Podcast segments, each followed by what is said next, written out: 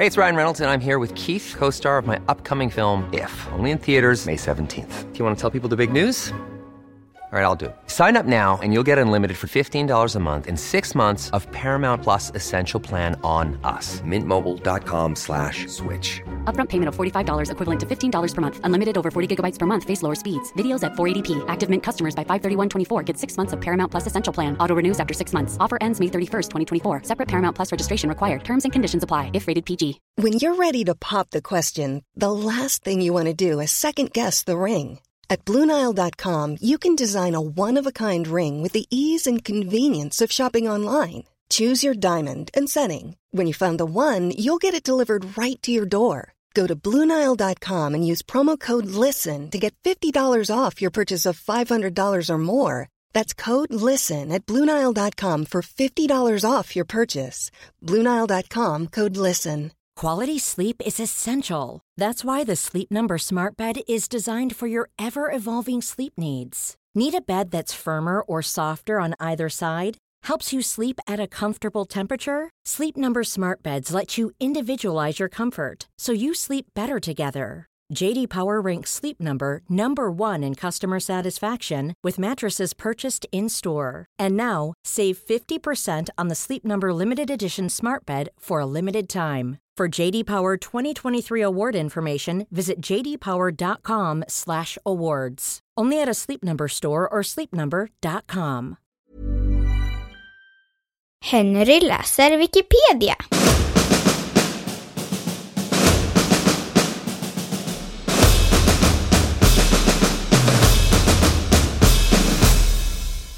Anarisolyckan.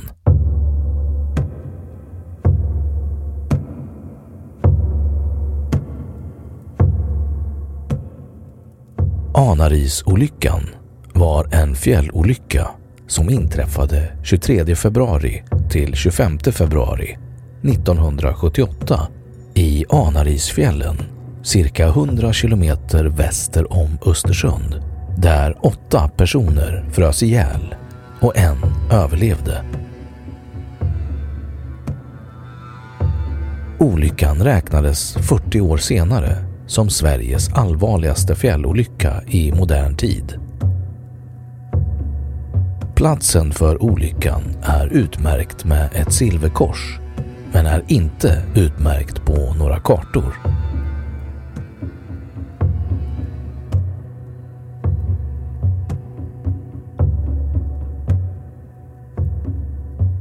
Händelseförloppet. I februari nittonhundrasjuttioåtta planerade en grupp skidåkare bestående av två sjuttonåriga kvinnor och fyra män, tjugotvå till trettiosju år gamla, från I O G T N T O i Växjö, en tre dagars skidutflykt i Jämtlandsfjällen. Utflyktens första dag, den tjugoandra februari nittonhundrasjuttioåtta, skidade sällskapet från Vålådalen till Lunderstugan. På utflyktens andra dag var tanken att de skulle skida vidare fjorton kilometer för att nå Anarisstugan. Vid halv nio tiden den tjugotredje februari gav sig sällskapet iväg. Även ett annat sällskap bestående av tre män med lätt packning gav sig samma morgon av på en dagstur.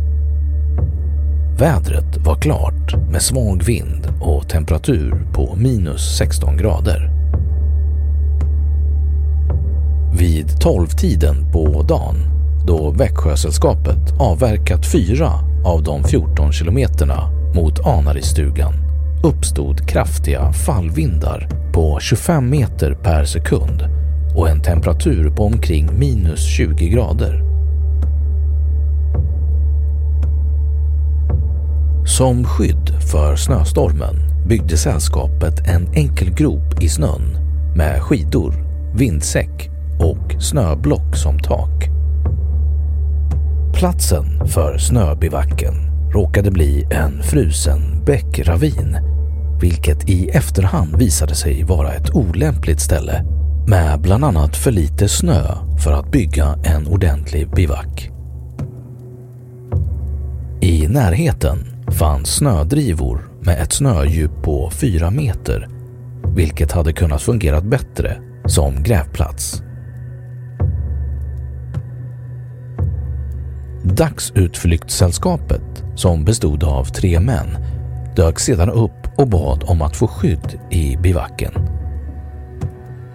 Händelseförloppet från den tidpunkten skiljer sig åt i olika källor. Enligt en polisrapport får en av männen komma in och de två andra, två bröder, tar skydd i vindsäckar utanför. Medan enligt andra uppgifter tränger sig männen in i bivacken.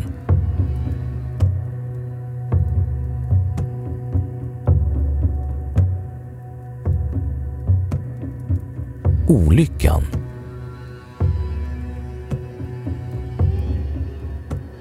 Kvar i packningen låg vindsäckar, dunjackor, sovsäckar, mat och varm dryck.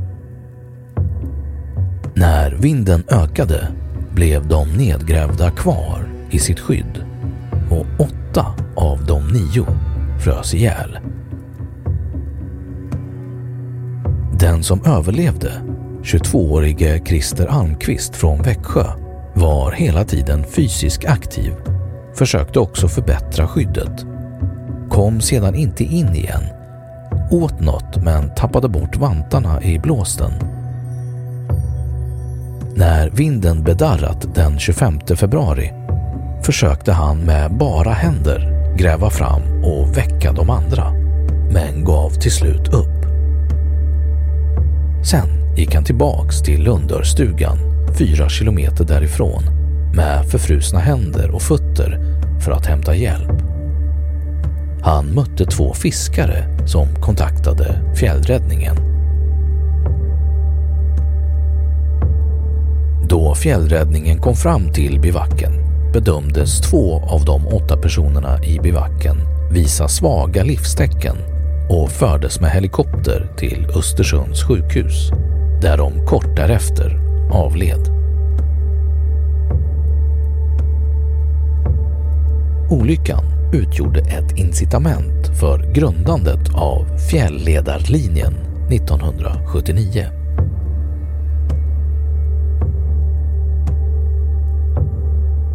doktor Börje Rehnström, tidigare överläkare i anestesiologi på Östersunds lasarett, har för Socialstyrelsen gjort en sammanställning som kort kan sammanfattas med följande. De i gruppen från Växjö hade riklig och ändamålsenlig utrustning med sig vad avsåg både mat och utensilier. När vädret försämrats och man beslöt att söka skydd utan att få klart för sig vilka förutsättningar som fanns i närheten, grävde man en fördjupning, dike inom citationstecken, som på grund av den ringa snömängden endast var åtta decimeter djupt och där taket hela tiden höll på att blåsa av, medan det bara femton till tjugo meter åt ena hållet fanns fem till sex meter djup snö. När ytterligare tre personer anslöt sig till gruppen hade man tillsammans fyra vindsäckar samt sovsäckar som inte kom till användning. Den person som kom att överleva olyckan försökte laga taket i snögrottan men misslyckades och kunde inte komma in igen eftersom snön hade packat igen ingången. Han fortsatte därför att röra på sig samt att äta något. Varken han eller två av de nytillkomna var hungriga eller frös särskilt mycket, men då de började förstå att de troligen skulle frysa ihjäl beslöt sig de två senare för att göra processen kort och gick rätt ut i ovädret.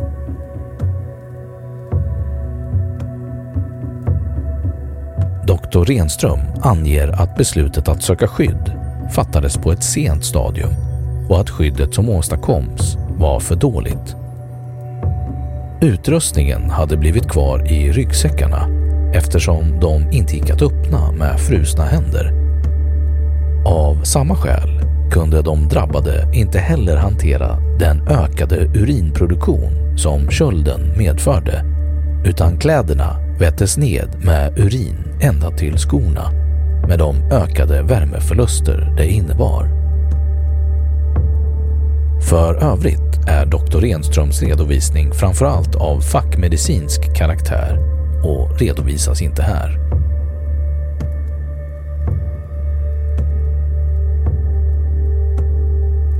Fjällsäkerhet. Efter den tragiska Anarisolyckan kom fjällsäkerhetsarbetet igång i landet. Regeringen tillsatte en utredning vars förslag var att staten skulle ha det övergripande ansvaret för fjällsäkerheten. Och redan nittonhundrasjuttionio bildades Fjällsäkerhetsrådet med samordningsansvar. Fjällräddningen förstärktes med resurser för både organisation och fältverksamhet. Informationskampanjer startades. Leder byggdes ut med vindskydd och nödtelefoner, och särskilt utsatta leder ändrades till att gå i mer skyddade sträckningar, ofta i trädgränsen, vilket blev fallet för den vindpinande leden mellan Lunderstugan och Anarisstugan.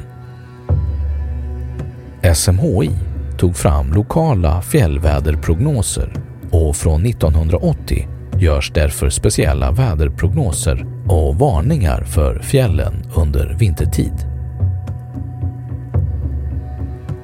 Vid Anarisolyckan hade mycket kall luft samlats på fjället. När ett djupt lågtryck närmade sig ökade vinden först endast på fjälltopparna, medan kallluften längre ner höll emot. Till slut trängde vinden ner till vandringsleden, och vinden ökade väldigt snabbt med det förödande resultatet. Varningar börjar utfärdas vid hård vind, fjorton meter per sekund eller vid elva meter per sekund om köldeffekten är minus tjugoåtta grader Celsius eller lägre. Dessa prognoser har på ett tydligt sätt gjort allmänheten medveten om vädrets betydelse i fjällen, och olyckor på grund av vädret har sedan dess varit få.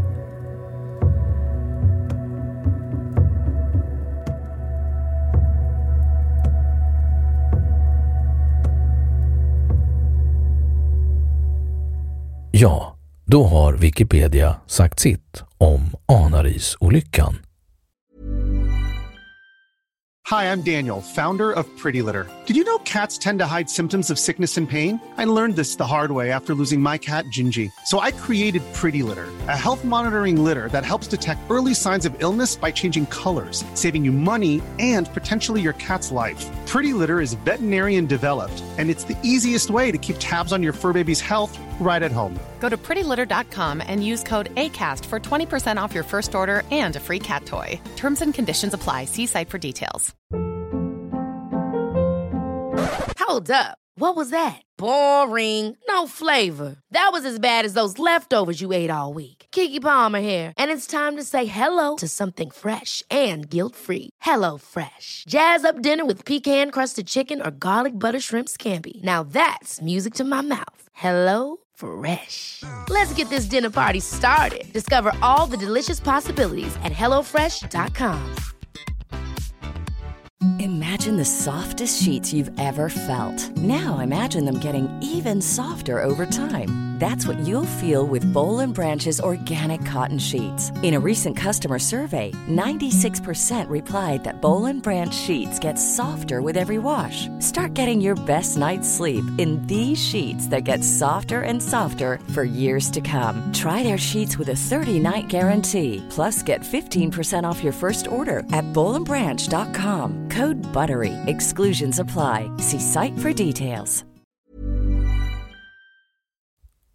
Och nu källhänvisning.